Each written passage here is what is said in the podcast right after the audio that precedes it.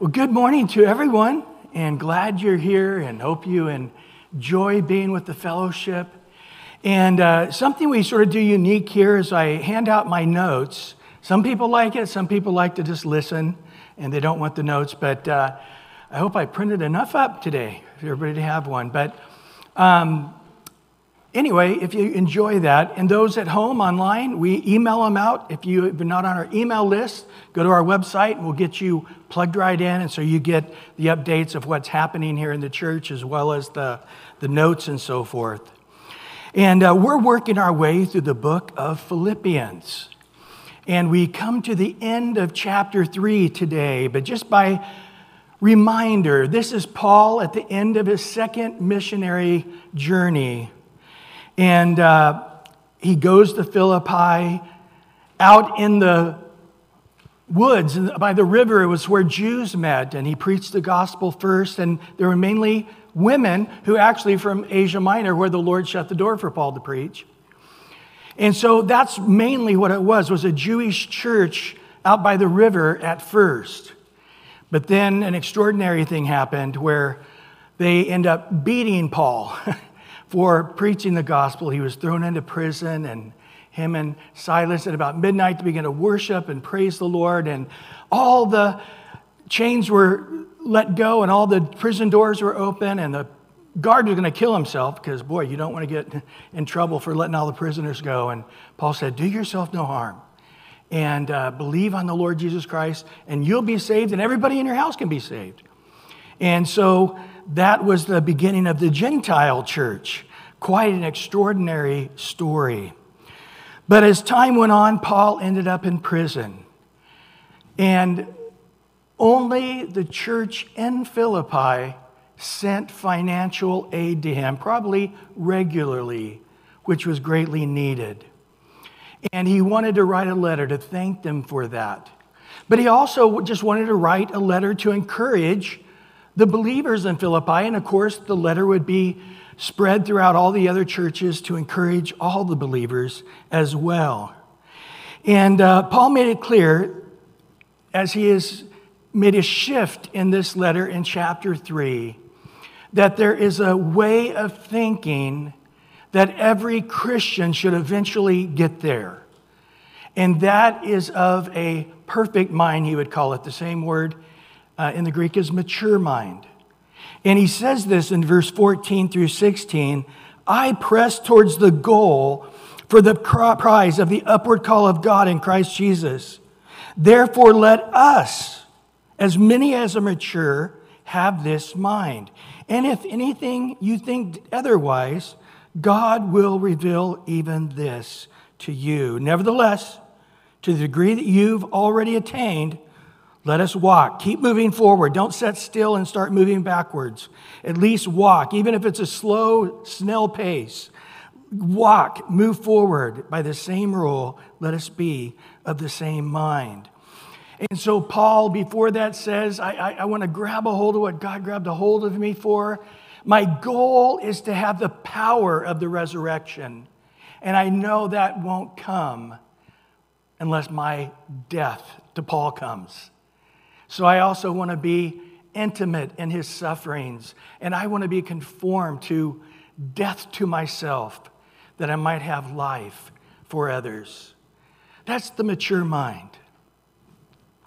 Paul goes on to tell them in verse 17 through 19, brethren, join in following my example. Because his example was very close to Jesus' example. And there's others. Note those who so walk.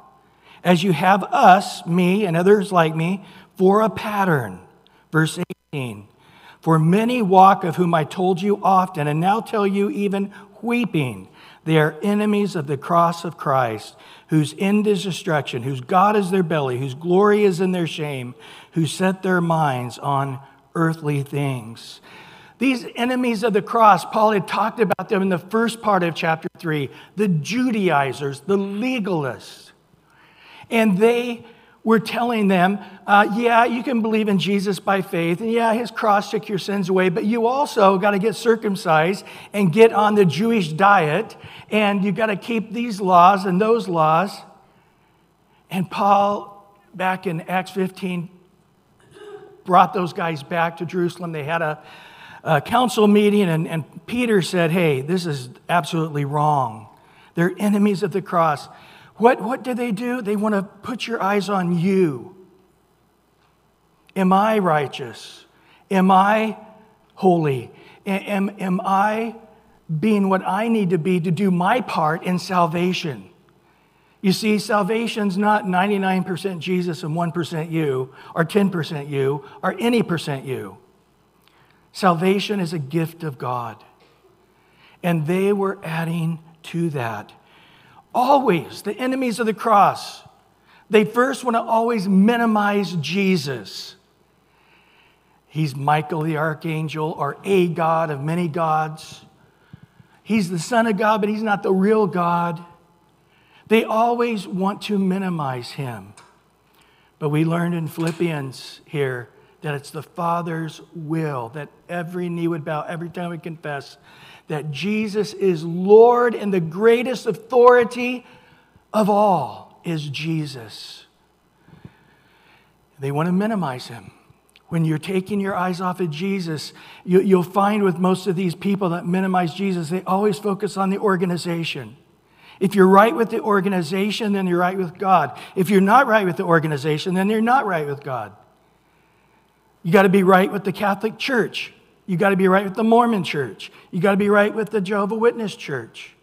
It's eyes upon us. What are you doing as a Jehovah Witness? What are you doing as a Mormon?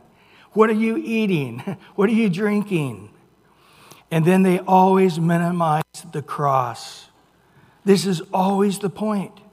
I, I loved the songs today. I, I, I don't think Mike knew about it. We've been focusing on the cross because that is the single most important fact of history. All of history is broken down before the cross and after the cross. And we understand that the cross did it all. Jesus on the cross said, What? It is finished. And I love that song. I'd never thought of that. The veil of the temple that separated the Holy of Holies to the rest of the temple was ripped down while he was still on the cross. He had breathed his last, he had died, and the veil was ripped down, signifying that we have direct access now to God. No more temple, no more priesthood, no more mediators. We have one mediator and that's the one who came in human flesh, God Almighty, and lived and died for us. So there's one mediator between God and man, the man, Christ Jesus, or the human, I should say. We looked at several of these passages, and in Galatians and Hebrews, they had the same issues. And you guys might remember Paul in Galatians 1 6 through 9 said, I marvel that you're turning away so soon from him who called you in the grace, in the grace of Christ to a different gospel, which is not another. But there are some who trouble you and want to pervert the gospel of Christ. He said right before that, they preached a different Jesus, and now they're preaching a different gospel. He says, Let such people be accursed. In the Greek, is the word anathema, damned to the lowest part of hell. And he says in verse 9 of Galatians 1 If we said before, so I say again, if anyone preaches any other gospel to you than what you have received, let him be accursed. And you can see as, as the letter of Galatia matures, it's about the cross. It's about Christ and about cross, minimizing Christ, minimizing the cross. In Galatians 5, verse 11, and I, brethren, if I still preach circumcision, they were actually going around saying, oh, no, no, Paul wants everybody to get circumcised. That's why we're the, we're the follow up team. Yeah, I know Paul didn't tell you to get circumcised. That's our job. Uh, we're the follow up team, but this is what Paul wants.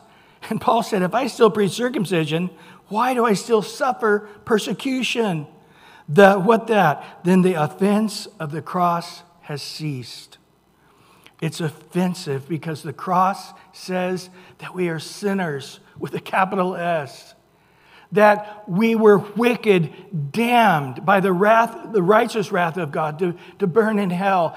And the cross talks of torture. It talks of insane pain and suffering because our sins are so great.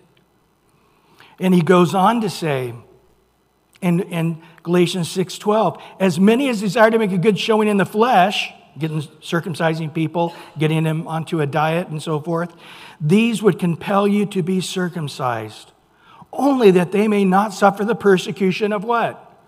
For the cross of Christ. In Galatians 6:14, for God forbid that I should boast except in what?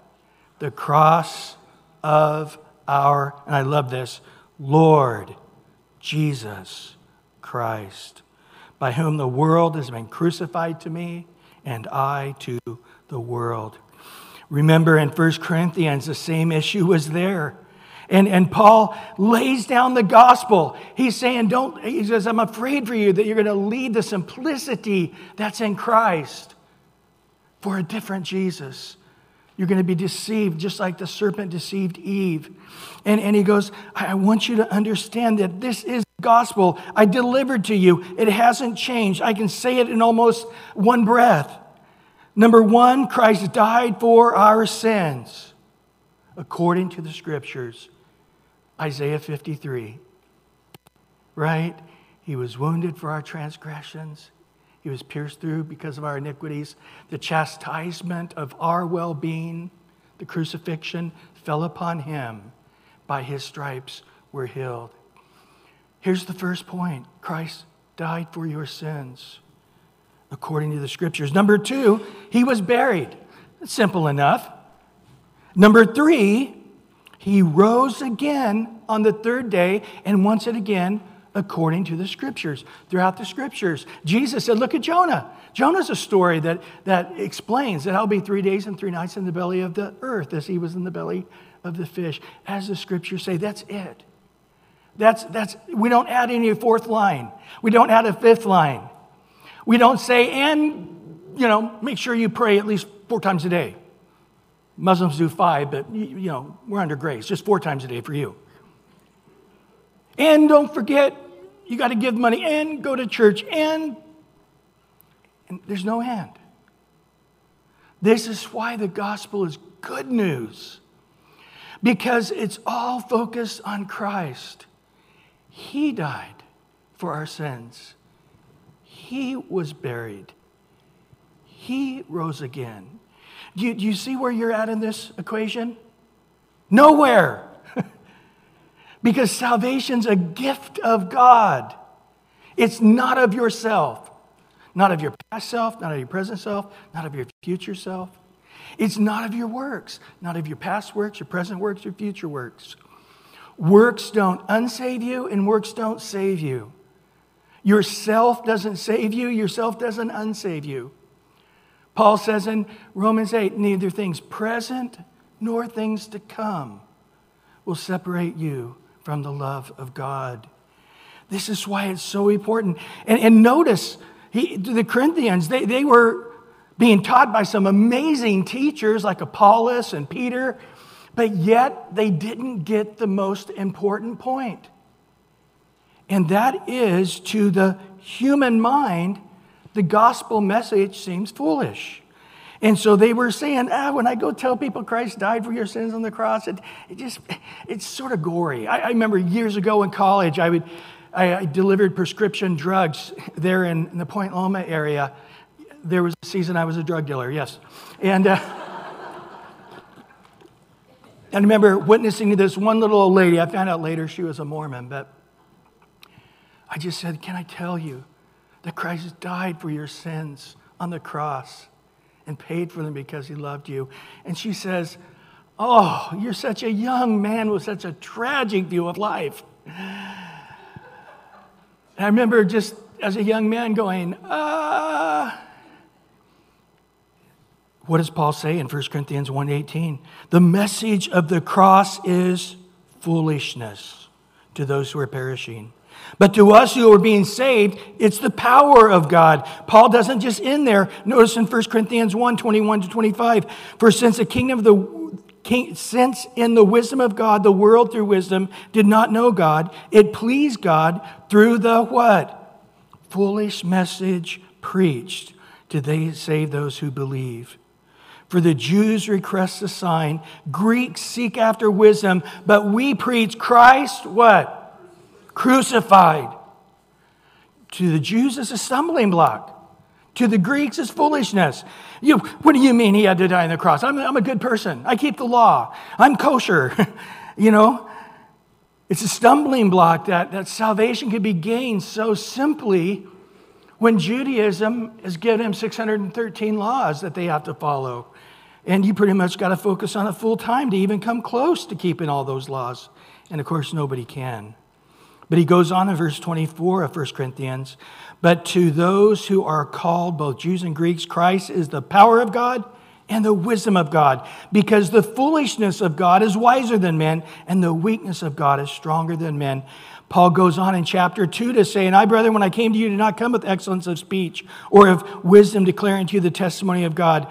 I determined to know anything among you except two things. What are they? Jesus Christ, Yeshua, our salvation, Christ the Messiah, and what? Him crucified. I was with you in weakness and fear and much trembling. My speech and my preaching were not in persuasive words of human wisdom, but in the demonstration of the Spirit and power. Love verse 5 that your works should not, is that what it says? No. That your faith should not be in the wisdom of men, but in the power of God. Do you understand? Judaizers and legalists and people preaching a different gospel say, get your eyes on yourself. You should be afraid to fall in the hands of the living God. You're not holy enough. You're not pure enough. You're not praying enough. You're not living the life close enough to the way the Lord would want somebody who's calling himself a Christian to live. And, and what do they do? Just like Satan trying to dent our helmet of salvation, we got to get our shield of faith and, and say, never, God never said it was of myself. Matter of fact, He said, it's not of myself. He made it clear it's a gift of God. If you go to somebody's birthday party and say, hey, I got a present, I spent 50 bucks, can you give me $10 back? I didn't mean to spend, you know. Or, or tell them, before I give you this gift, I won't give it to you unless you do one jumping jack. There's really no effort in that, but they're going, it's a gift or it's not a gift. A jumping jack, well, I'm not going to do a jumping jack. I'm going to go take it back. You, you see, a gift has no strings attached, or it's not a gift. A gift can't have strings saying, well, I'm giving you a $50 birthday present. My birthday's next month. You know what you need to do, don't you? If there's that underlining current, the gift is not a gift, is it? It's a big yuck. It's, it's a disgusting thing. And what does the Bible tell us about the nature of God in Romans 11? When God gives gifts, he never takes them back. Romans 11 says the gifts and the calling of God are irrevocable. So our salvation is kept by the power of God. And so this is so important that we understand the legalist wants to focus on our righteousness, where the gospel focuses only on Jesus' righteousness, right? And you know the best you can produce, a righteousness compared to God's righteousness, is filthy rags. That's the best you can ever do. Not that we don't want to seek God first and, and his righteousness. This is a part of the maturing mind. The maturing mind wants to take up the cross daily, crucify our flesh with its passions, desires, and to live a holy life, to be a fruitful person, to, to live and walk as Christ. That's, that's maturity. But it's not so I make sure I don't get unsaved, that I make sure that I'm doing my part to get me saved. It's got to be a love. If it's not of love, it profits you nothing. It, as a matter of fact, it's annoying. It's like a cymbal in somebody's ear, or somebody blasting a trumpet in your face. But if it's of love, wow, then that's great. And that's what we have with Christ. So all the good works. If you're here today at church because you want to not get blackballed by God or don't want to, you know, prove yourself not to be a Christian, so you came, that's just, it's just horrible. I'm glad you're here, but it's going to profit you nothing at the end unless you have the absolute confidence that salvation is yours and cannot be undone. Again, it's, focusing on our power rather than God's power. The, legalists focus on our works. We focus on only the work of Christ. Remember in John 6, Jesus said, This is the Father's will for your life and work. They said, Well, what must we do to work the works of God? And Jesus said, No, no, no, no, no. There's one work and that's to believe on him whom God has sent. And if you believe on him whom God has sent, you shall have eternal life. No small print, no footnotes, no qualifying statements.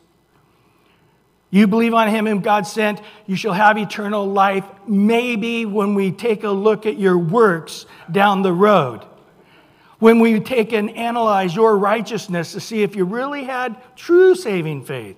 We need, to, we need to look at the quality of your faith, the quantity of your faith, the truthfulness of your faith. No, God doesn't do that. What does it say? That you shall not perish, you shall have everlasting life to everyone who believes. Do you think some people's faith at the beginning is greater than other people's faith? I think so. Do some people believe in Christ for salvation and they have a lot of knowledge of the Bible? Yes. Are there others like the thief on the cross that they didn't really know much at all about Jesus? I mean, it's, it's really amazing. He didn't know he was virgin born. He didn't know he was the second person of the Trinity. He didn't know, probably didn't understand he was even the Son of God. He was God in human flesh. He, that thief on the cross, he didn't understand any of that. But today, he is in heaven with the Lord because everyone who believes has eternal life. And again, it focuses on our faithfulness rather than Christ's faithfulness. What about our faithlessness? He says, if we are faithless, somehow in our Christian walk, we, get, we go through a hard valley and then another hard valley, and then we go through a hard time and another hard time. Does that ever happen to anybody? and, and, and your faith can't keep up with your life experiences and you lose your faith. Your faithless. He remains faithful. That's his very nature. His nature is everybody who believes in him, he grabs a hold of you and never lets you go. Everybody who comes into him, he grabs a hold of them, writes their name in the book of life. They shall not perish. He shall raise them up on the last day. And again, the legalist wants our focus to be on us keeping ourselves. Calvinists have got it dead wrong. The perseverance of the saints. In essence, they're saying as long as you are living the Christian life the way we think a Christian ought to be lived, you're saved. The day or the weeks or the months or the years you don't do that, well, that showed us that you never had true saving faith to begin with. Ridiculous. John 3:16, you never rejoice in it. You're always flapping in the wind. You know, there was a, a story of a, a lady in her junior high years radically gave her life to the Lord. And she was a dynamic Christian through high school and college. After she graduated from college, she got in a horrible wreck. And they thought she was going to die. Her body was pretty well mangled, a lot of pain. She ended up getting on medication went through several years of, of basically being doped up all the time and then couldn't afford the medication. And so she learned that you can take heroin to replace the pain medication. She ended up getting hooked on heroin and ended up dying of an overdose. The last five years of her life was drugs until she OD'd. So if you're at a Calvinist, you're like, man, she should have died in that wreck. Then I can know she's going to heaven. But those last five years of her life, no, she didn't persist. Is that true, guys? It's just, it's, it's diabolically satanic and wrong. God keeps us by his power. Well, that's the end of the introduction. Um, you know, last week I had some things on my heart and, and uh, I deviated a bit on purpose, no regrets. But to this week in the same way. But now we're going to finish up chapter 3 in verse 20 and 21. For our citizenship is in heaven, from which we are also eagerly waiting for the Savior, the Lord Jesus Christ, who will transform our lowly body. I like the old King James, vile body. Doesn't that, doesn't that sound better? Our vile body, that it may be conformed. The, the King James, old King James says, um, to, to be, uh, I'll get there in a minute. What's that? Transformed. It, it actually doesn't. It says fashioned. There it is. That we would be fashioned, fashioned into his glorious body, according to the working by which he is able even to subdue all things to himself. Let's break this down in verse 20. Our citizenship is in heaven from which we also eagerly wait for the Savior, the Lord Jesus Christ People in Philippi were very proud to be a Roman citizen, uh, a Roman city. They were very much one of the fashions of Rome, one of the latest things of Rome, one of the latest colors and perfumes and whatever it is you, you saw in Rome, you would see in Philippi, and they were very proud of being connected to Rome. Barclay, in his commentary, says this we have our home in heaven, and here on earth we are a colony of heaven citizens. Paul is saying, just as the Rome colonists never forgot they were belonged to Rome, you must never forget that you are citizens of heaven. Your conduct must match your citizenship. Very much so. Should, your life on earth should make it clear that we are pilgrims and strangers. Isn't that the way we would be on earth if we weren't really citizens of this earth? Hebrews 11, verse 13 to 16. The men of faith, all of them had this heart. These all died in faith. Listen, not having received the promises. Go through the list. Abraham, never saw kids as many as the stars of the heaven in his lifetime. Moses never saw the people successfully get into the promised land, etc., etc. They died in faith without receiving the promises. But having seen them afar off and were assured of them, embraced them, confessed that they were strangers and pilgrims on this earth. Isn't that radical? For those who say such things declare plainly that they seek a homeland. And truly, if they had called to mind that country from which they had come out, they would have had opportunity to return. But now they desire a better, that is a heavenly country. Therefore, God is not ashamed to be called their God, and He has prepared a city for them. These guys said, I'm a pilgrim and stranger here. I'm a citizen of heaven, not on earth. This is just a bus stop. That's it. Life is a vapor, right? It's like we're at a bus stop waiting for the bus to show up. It's like, oh man, it's a little late. It's four minutes. Boop, there's the bus. Let's go. That's about how long life is, isn't it? We're not sitting at that bus stop. Oh, let's paint it. Let's put some pictures up. Oh, let's get a nice carpet on our bus stop. If you're not comfortable at the bus stop, it's okay. I'm just here a couple of minutes. In Psalms 84, verse 5, blessed is the man whose strength is in you, whose heart is set on what? Pilgrimage. I love that. We're just pilgrims. We're strangers. We're just on our way out. Did you get here? I just got here, but I'm on my way out. Did you know also why we're here this very short time? We're ambassadors. In 2 corinthians 5.20 now then we are ambassadors for christ as though god were pleading through us. We implore you on christ's behalf to be reconciled to god. I remember reading a book about billy graham and almost every president offered him to run for Senate, Congress, be on his cabinet, or be an ambassador. And every time, Billy Graham said, Why would I want a lesser position? I, I don't represent a country, I represent God. I'm an ambassador right here on earth.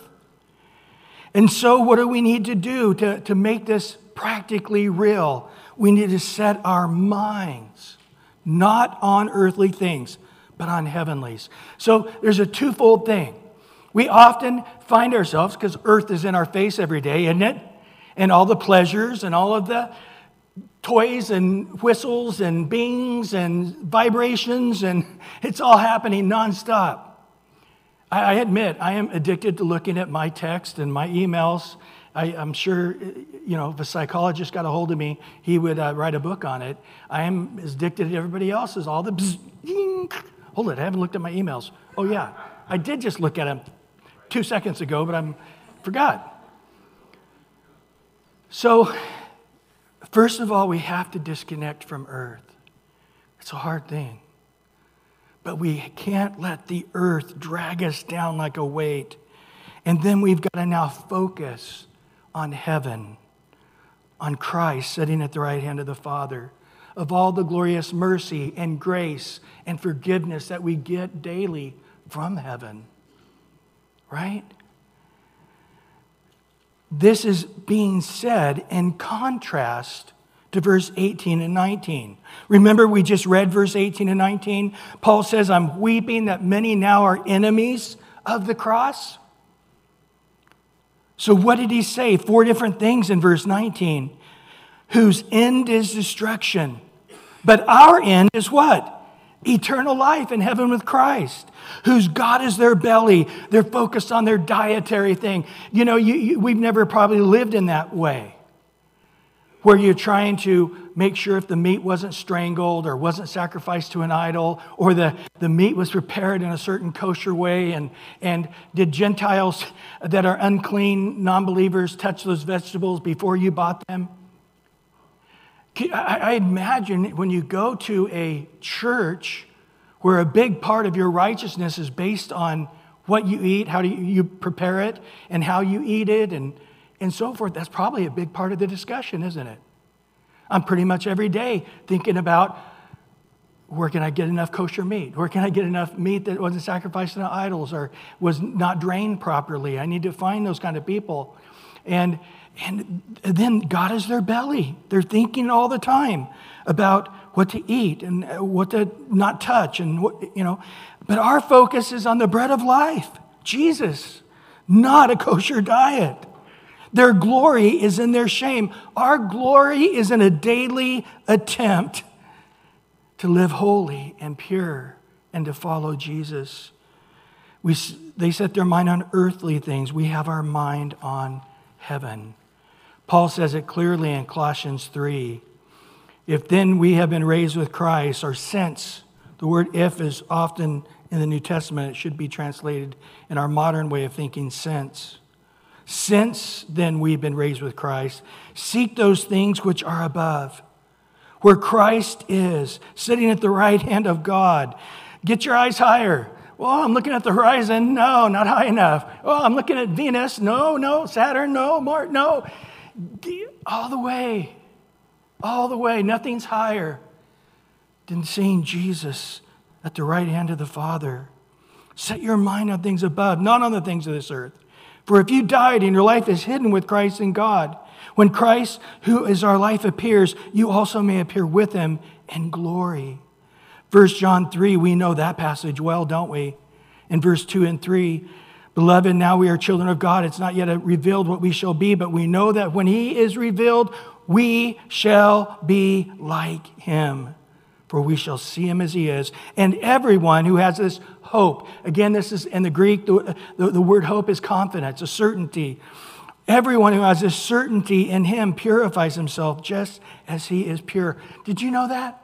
By thinking about heaven and our new body and streets of gold and sitting with Christ Uh, on his throne with him and, and you know, the angels being there and the the elders, 24 elders casting their crowns before the glassy sea, all these things, it purifies us. You know, almost all of that is in the book of Revelation. And you know what?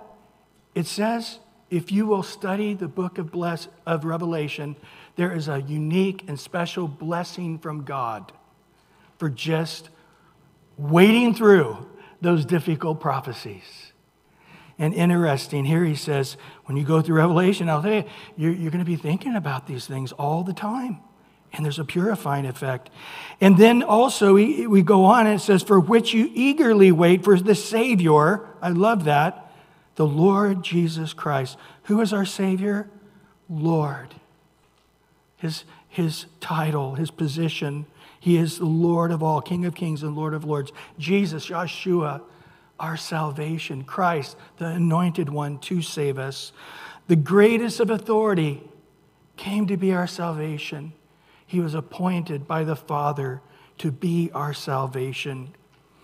In 1 Thessalonians 5 9 and 11, talking about the rapture, he says, Hey, when you think about the rapture, it should be a joyful thing.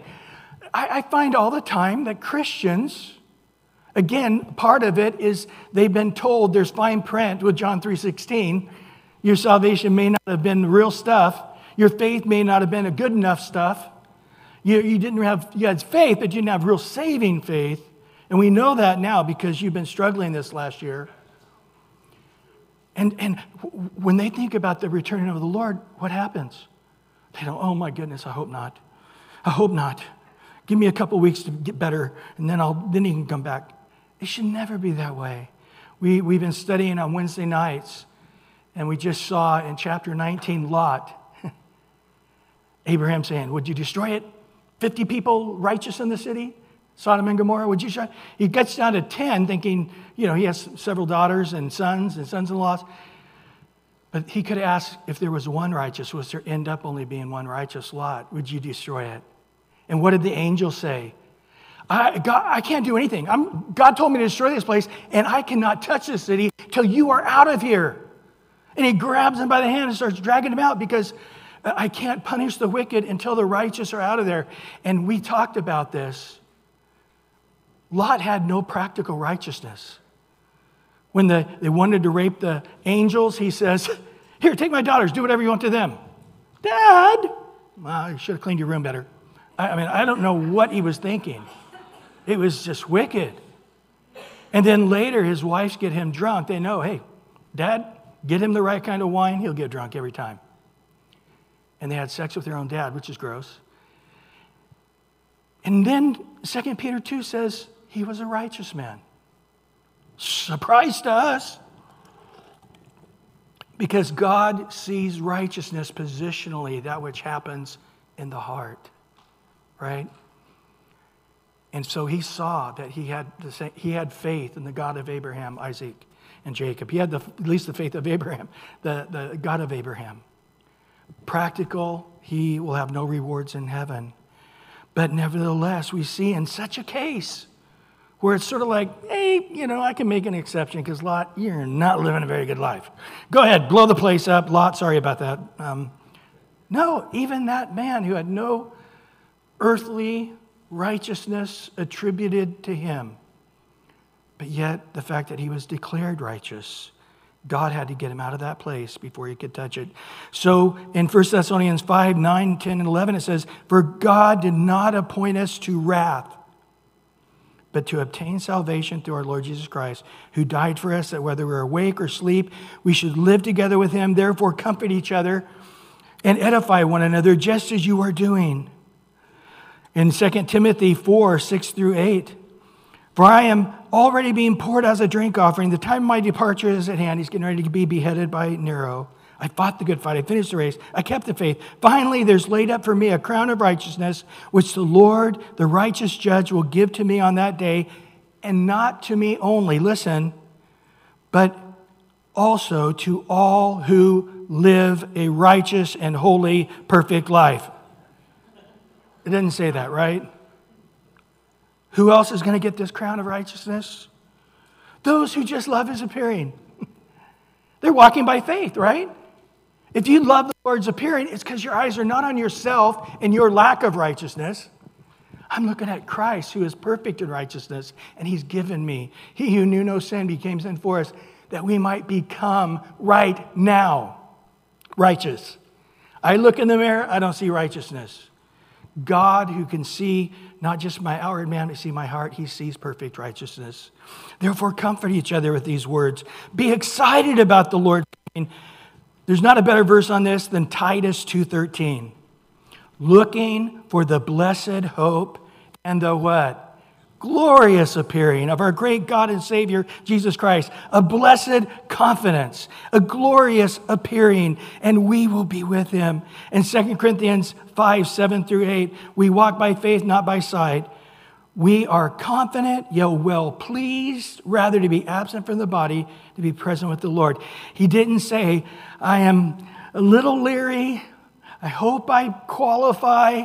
I hope God can overlook some of my sinful things, especially these last, you know, eight years being in prison has been really hard on my body. And, you know, I, I haven't been, you know, the kind of person I want to be. But I, I hope that when he appears, you know, I'm on the right side of things.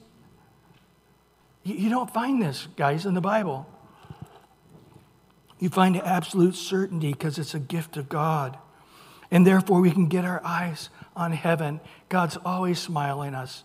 We can go boldly into his throne of grace. We always get all the mercy and grace we have. This is why we have a gospel, means good news.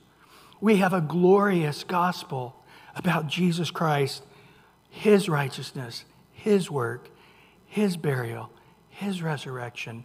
Get your eyes on the work of Christ, and you will have a joyful thoughts of his return in Philippians 3:21, who will transform our lowly body, our vile body, that it may be conformed into this glorious body, fashioned into a glorious body, according to the working by which he is able even to suit all things to himself.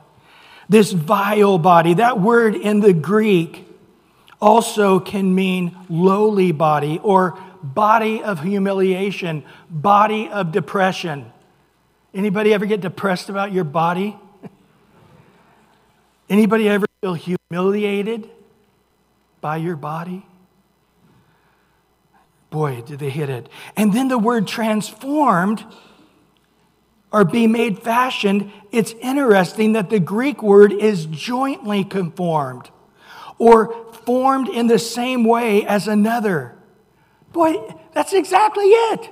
We're not looking for a body, we're looking for the same body that Christ has. Isn't that amazing? We are going to be perfect in righteousness. And as the Father looks at us, he sees the exact same righteousness as Christ. Yes, I, I, I have a bad taste in my mouth. I, I feel like it's hard to imagine that, that, that Christ is giving us his exact righteousness. We're so unworthy. This is why they bowed before the throne and took their crowns, probably the crown of righteousness, and threw it before the throne, going, I'm not worthy. You alone are worthy. Interesting, this word transformed, fashioned jointly, fashioned into the same form as another, only one other place in the Bible is it used. And that's in Romans 8 29. For whom he foreknew, he also predestined to be what? There it is, conformed into the image of his son, that he might be the firstborn among many brethren. Christ's resurrection from the dead is exactly what's going to happen with us, identically. Yes, we're not worthy, but not we it's not only spiritually are we going to be like Christ, but we're also going to be in a new body like Christ. I mean, I understood when I raised from the dead, I'm going to be spiritually like Christ, but I'm going to have a glorified body like Christ. Paul talks about this in great deal detail. You have to read the entire chapter of 1 Corinthians 15. We're going to come close to it, but not really. In 1 Corinthians 15, verse 42 to 49, let's take that section first. So also is the resurrection of the dead. The body is sown in corruption, it is raised in incorruption. It is sown in dishonor, it's raised in glory. It's sown in weakness, it's raised in power. It's sown in natural body, it's raised a spiritual body. There is a natural body, we know about that, and there is a spiritual body. We're excited about that. And so it is written the first man, Adam, became a living being. The last Adam, Jesus, became a living, life giving spirit. However, the spiritual is not first, but the natural. Afterwards, the spiritual. The first man was of the earth, made of dust. The second man is the Lord from heaven. As was the man of dust, also are those who are made of dust. And as the heavenly man, so also those who are heavenly. And as we have been born of the image of the man of dust, we shall also bear the image of the heavenly man. I remember years ago, uh, Chuck tells a story when he was a camp counselor as a, as a, in his 20s, and this kid got injured. And, and he goes, Hey, are you okay? And he goes, Oh, I'm just so mad at Adam right now. It's like, Oh, yeah, theologically, you got that right. we have the exact fallen nature of Adam. And, uh, and so, Adam choice doomed all of us to this suffering body that leads eventually to physical death. But how much more Christ? If Adam, a man, could affect us on the earth to that degree, how much more is Christ, the second Adam, going to affect us in heaven? This is the point. Going on in 1 Corinthians 15, verse 50 to 54. Now, this I say, brethren, that flesh and blood cannot inherit the kingdom of God nor does corruption inherit incorruption. Makes sense. Verse 51 Behold, I tell you a mystery. We shall not all sleep, but we shall all be changed. That's a great uh, uh, verse to put in the nursery, right?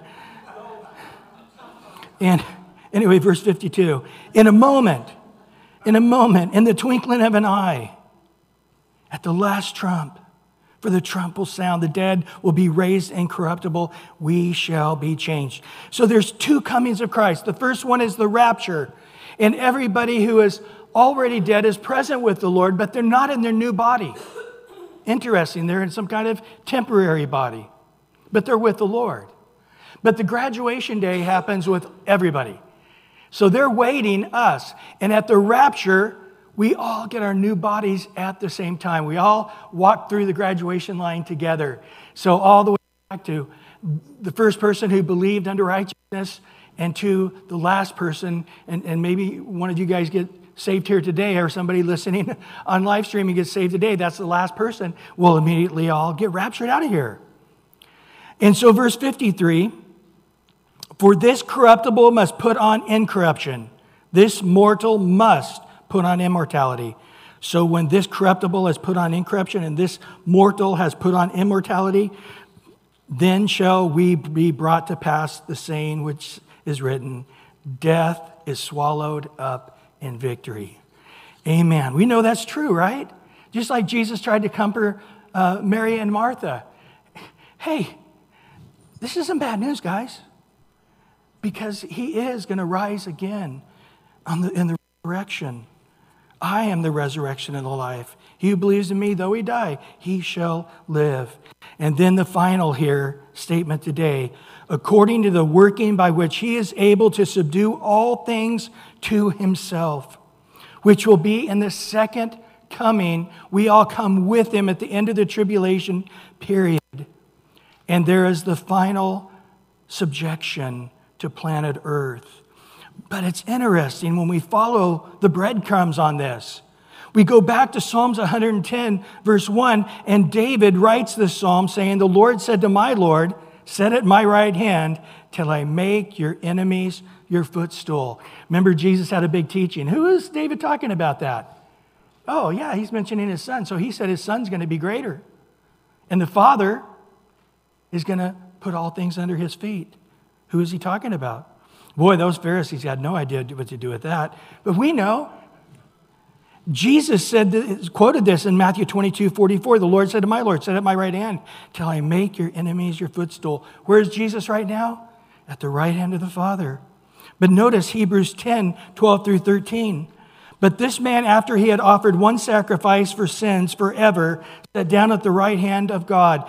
From that time, waiting till their enemies are made his footstool. But in Hebrews 2 8, he says, You have put all things in subjection under his feet, for in that he put all subjection under him. He left nothing that is not put under him. Listen to the last phrase of verse 8. But now we do not yet see all things put under him. Why? 1 Corinthians 15 tells us in verse 25 to 28 For he must reign till he has put all enemies under his feet. The last enemy is what? That we, he will destroy is death. For he has put all things under his feet. And when he says all things are put under his feet, it is evident he who put all things under him is accepted. Now, when all things are made subject to him, then the Son himself will also be subject to him who put all things under him, that God may be all in all. What a fabulous passage. It took us three weeks to get through it.